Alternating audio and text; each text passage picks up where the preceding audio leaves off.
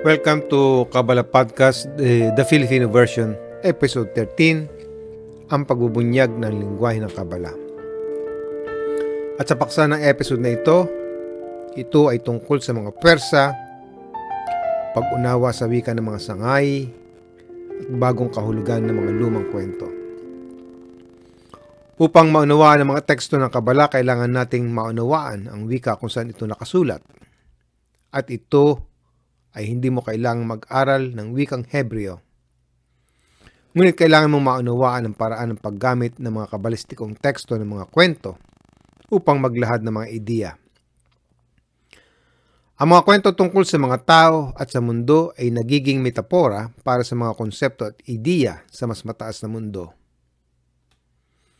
Ang wika ng Kabala ay naglalarawan kung paano kumikilos ang mga Persa mula sa mas mataas na mundo sa mga bagay ng mundong ito.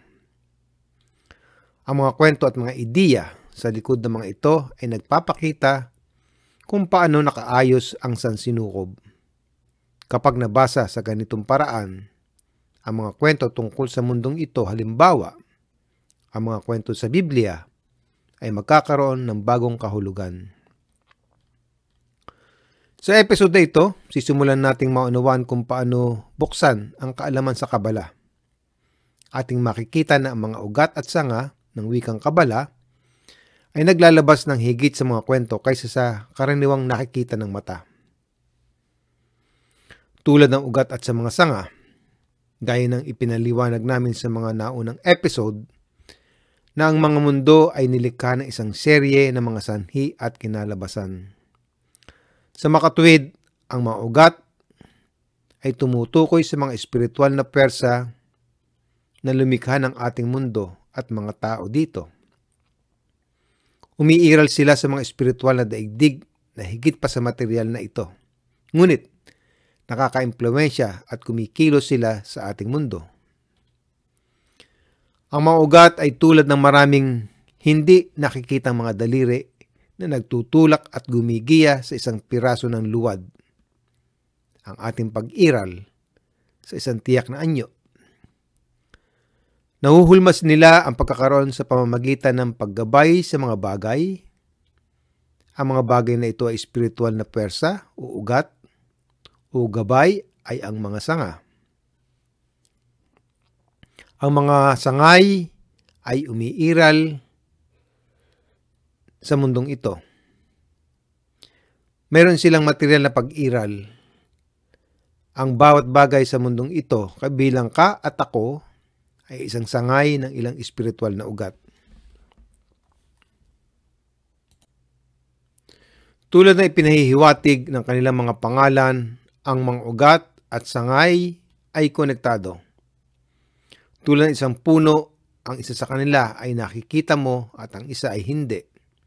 Ngunit pareho silang konektado. Sa Kabala, ang bawat dahilan ay isinasaalang-alang bilang isang ugat at bawat kahihinatnan ng ang dahilan ay tinuturing na isang sangay. Ang mga ugat ay tinutukoy din bilang mga magulang at ang mga sangay ay tinuturing na kanilang supling. Ang susing konsepto sa kabala ay kung ano ang nangyayari sa mga ugat ay mangyayari sa mga sanga. Sa isang puno o halaman ay hindi maaaring umiral ka kung ang mga ugat nito ang mga bagay na nangyayari sa mga ugat ay makikita sa halaman kung ang mga ugat ay hindi nakakatanggap ng sapat na tubig, ang halaman ay nalalanta. Kung ang mga ugat ay pinataba, ang halaman ay lumalaki ng mas ganap.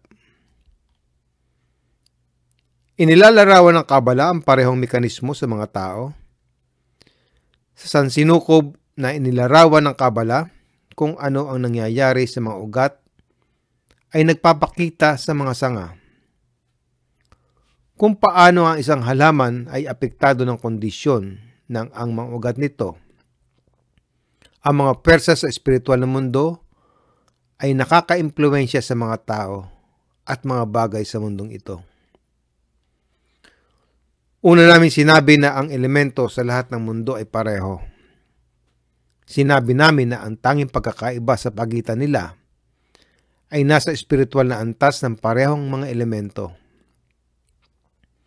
Ang mas mataas na mundo ay naglalaman ng mas altruistikong elemento at pangyayari. Kaya malinaw ang mga bagay ng bawat mundo ay nag-uugnay sa mga bagay na nasa itaas o ibaba nito. Ang mga persa mula sa isa ay lilitaw sa susunod at iba pa, bagaman sa isang bagong paraan.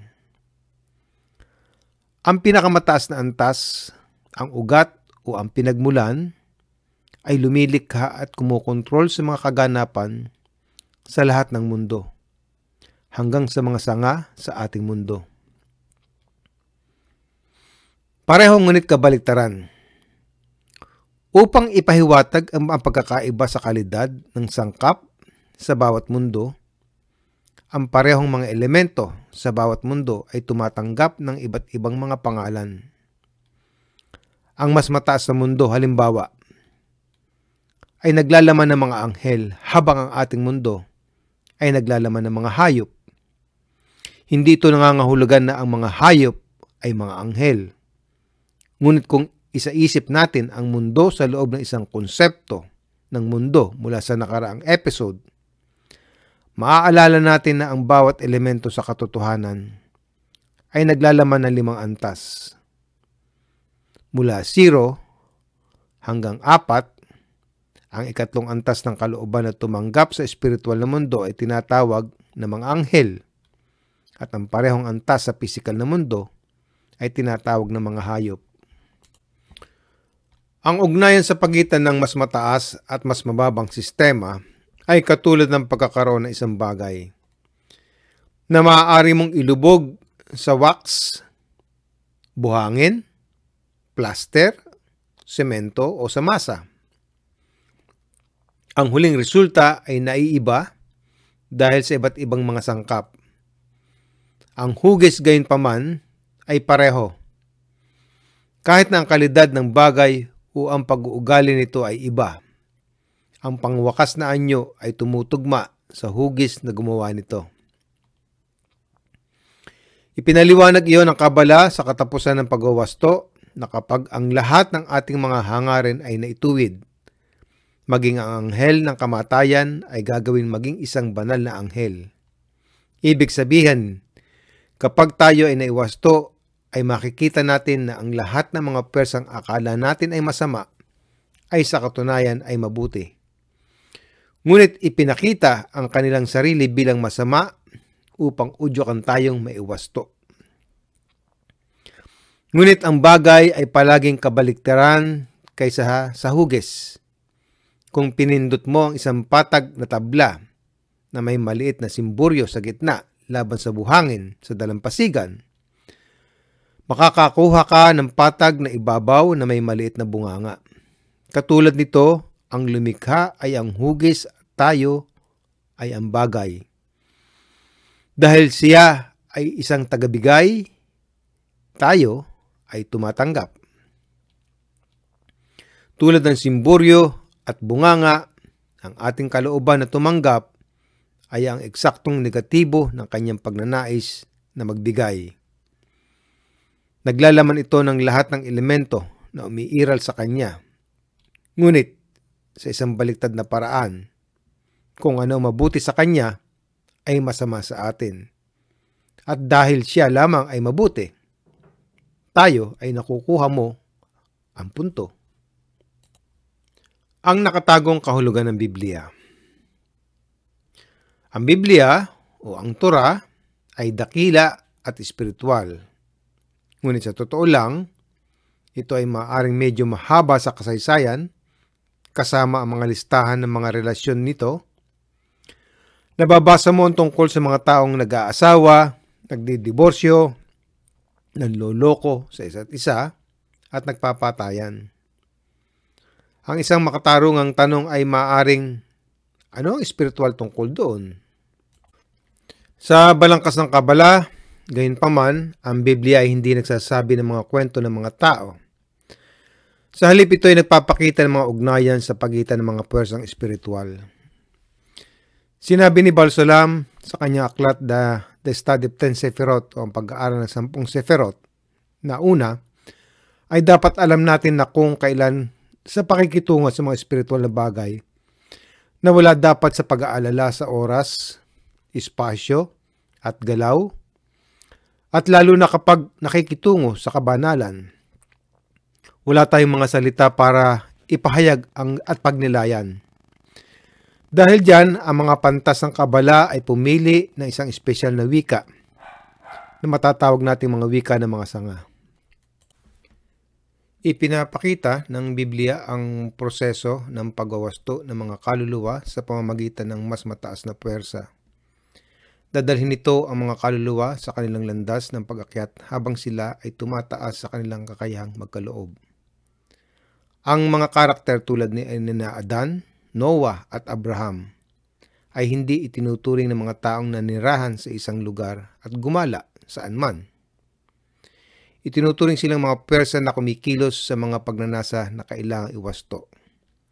Sa loob ng bawat isa sa atin, halimbawa, ang kwento ng pag-alis ng mga aliping Hebreo mula sa Ehipto ay kumakatawan sa walang kalayaan mula sa pisikal na pagkaalipin Ngunit ang pagkuha ng unang masa o screen ay ang pagtawid sa hadlang. Ang ilang mga kwento ay maaaring tila walang katwiran o kabanalan sa mga ito. Kapag binabasa ang mga ito, tandaan na mga ito ay hindi mga kaganapan, ngunit mga kwento ng mga pwersa. Hindi sila dapat unawain o bigyang katwiran sa makalupang termino. Sa likod ng monitor, ang wika ng mga sanga ay ang pagpapahayag ng mas mataas na persa na kumikilos sa ating mundo.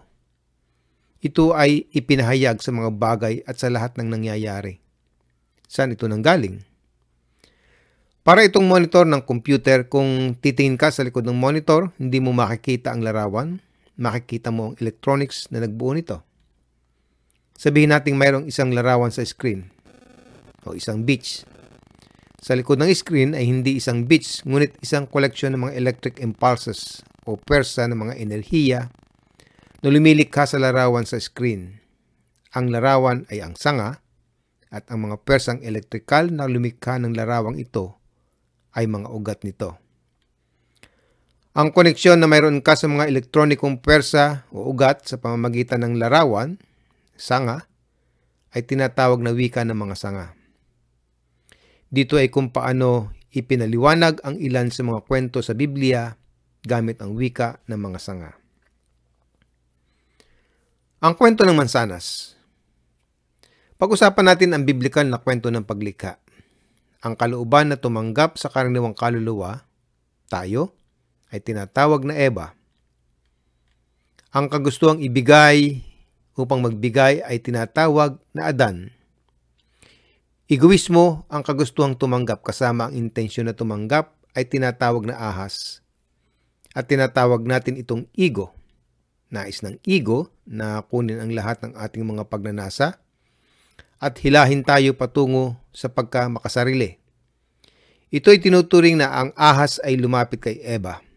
Ang kalooban na tumanggap at sinabing, Alam mo ba, maari mong gamitin ang iyong kalooban upang tumanggap sa napakagandang paraan, kaya pinuntahan ni Eva si Adan, ang kalooban ay pagkaloob at sinabing, Alam mo ba, may pagkakataon tayong umakyat hanggang sa pinakamataas na mundo dito.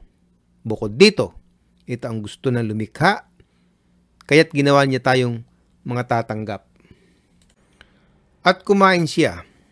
Ang kagustuhang tumanggap ay sumapi sa ahas o sa egoismo at kumain ng mansanas dahil nagustuhan nila, naisip nila, bakit hindi hilahin si Adan ang mga person ng pagkakaloob dito?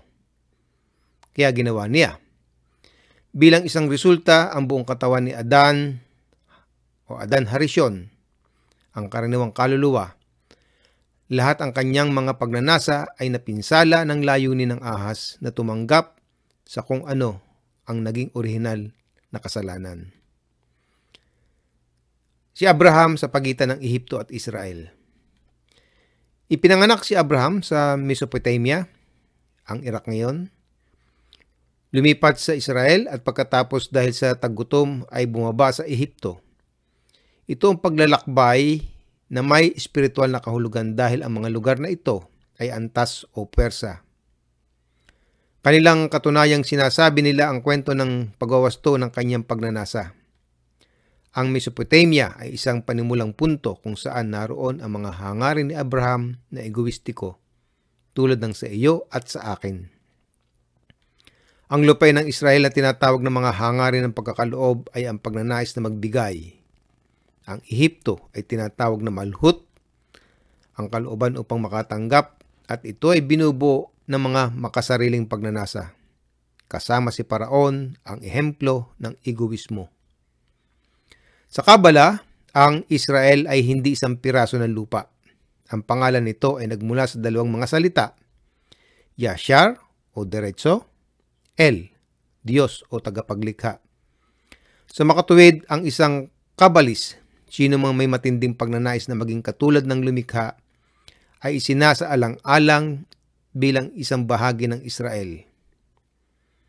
Noong unang si Abra, Abram ay nakamit ang pagwawasto, siya ay pinalitan ang kanyang pangalan ng Abraham, hinati bilang Av o Ama, Ha, Am ang bansa.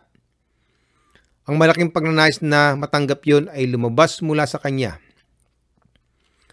Upang tumugma sa mga hangaring iyon, mayroon siyang kalooban na magbigay na ginagarantiyahan na ang mga pagnanasa ay itatama sa huli. Sa tuwing si Abraham ay nagdaragdag ng kanyang kalooban na magbigay, Lumipat siya sa Israel at sa bawat oras ay dinadagdagan niya ang kanyang kalooban na tumanggap. Lumipat siya sa Ehipto. Ito rin ang dahilan kung bakit ang imigrasyon sa Israel ay itinuturing na pag-akyat at ang immigration o imigrasyon sa Ehipto ay itinuturing na pagbaba. Ang kagustuhang magbigay na mag-isa ay walang kapangyarihan kaya mo talaga magbigay sa lumikha lamang sa pamamagitan ng pagtanggap mula sa Kanya. Kaya't nagtanong si Abraham, paano ko malalaman na aabot ako sa parehong antas ng pagbibigay gaya ng tagapaglikha?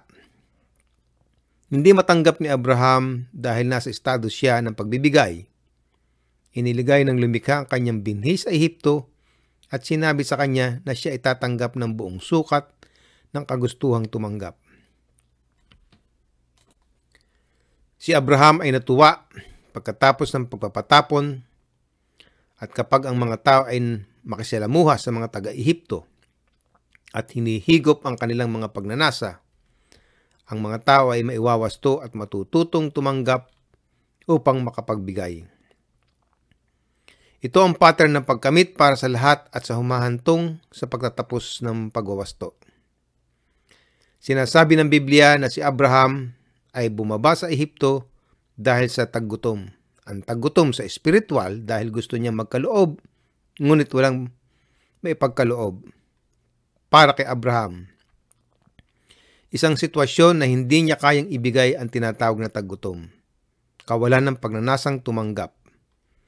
Habang ang isang tayo unti-unting nakakakuha ng isang mas malaking kalooban na tumanggap, ito ay tinuturing na, na nakakaranas ng pagkatapon sa Ehipto kapag dumating ka sa labas ng karanasan na may malaking sangkap ng mga daluyan ng pagtanggap. Maaari mong simulan ang pagwawasto sa kanila upang kumilos sila upang magbigay. Ang tagupuan ni Moises sa paraon. Ang susunod na pangunahing kwento sa Biblia mula sa pananaw ng Kabala ay ang kwento ni Moises. Ang paraon na nang alipin sa mga Hudyo ay may mas malalim na kahalagahan kaysa makasaysayang talaan. Nanaginip ang paraon na magkakaroon ng pitong taong kasaganaan, sinundan ng pitong taong tagutom. Ang kasaganaan ay kapag una mong natuklasan ay isang malaking pagnanais para sa espiritualidad at pakiramdam ng dakilang kaligayahan. Ito ay dahil iniisip mo na makakamit mo ang espiritualidad gamit ang iyong ego Handa ka magbasa at matuto at gawin ang lahat ng uri ng mga bagay.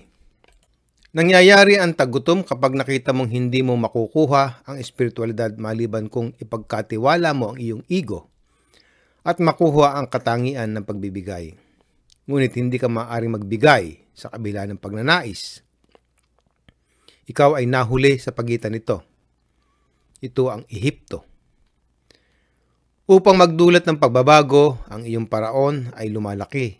Ang iyong paraon ay ang iyong ego nagsisimula ito magpakita sa iyo ng masamang bagay tungkol sa kasalukuyang estado.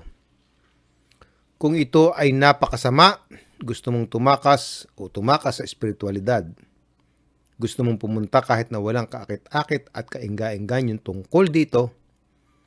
At kapag ang iyong ego ay nagpakita sa iyo kung gaano ito kasama, gugustuhin mo itong baguhin. Ang pangalang Moises ay nagmula sa salitang Moshe, paghatak o paghila. Ito ang puntong humihila sa atin palabas ng Ehipto, tulad ng Mesiyas na nanggaling din sa parehong salita. Si Moises, ang pakiramdam sa loob ng isang tao ay tumatayo laban sa kanyang ego at nagsasabi, Talagang sa tingin ko ay dapat na tayong umalis. Ang malaking persa na nagtutulak ay si Paraon. Ang maliit na persa na humihila ay si Moises ang paghila na ito ay ang simula ng iyong espiritualidad, ang punto sa puso. Ang klasikong happy ending sa istorya ni Esther, ang kwentong ito ay naglalarawan sa huling pagwawasto ng kalooban na tumanggap na pinangalan ng Haman. Si Mordecai ang kalooban na magkaloob at si Haman ay ibinahagi ang kabayo. Unang sumakay si Haman pagkatapos ay hinayaan ni Haman si Mordecai na sumakay habang nilalakad niya ang kabayo? Ito ang nagpapakita kung paano ang iyong kalooban na tumanggap sa huli ng mga pagsuko bago ang iyong kalooban na magkaloob ay ibinigay ang mga bato. Si Esther mula sa salitang Hebreo na Hester o pagkukubli ay ang nakatagong kaharian ng langit. Nakatago siya kasama si Ahasuerus, ang may lalang na waring hindi mabuti o masama. Ang taong nakakaranas nito ay hindi alam kung sino ang tama at kung mabuti man o masama ang lumikha. Si Esther ay kamag-anak din ni Modihay, ang kaluobang magkaloob. Si Modihay tulad ni Moises, ngunit sa ibang espiritual na yugto, ay ang punto ng bina sa kaluluwa ng isang tao na humihila sa iyo patungo sa liwanag.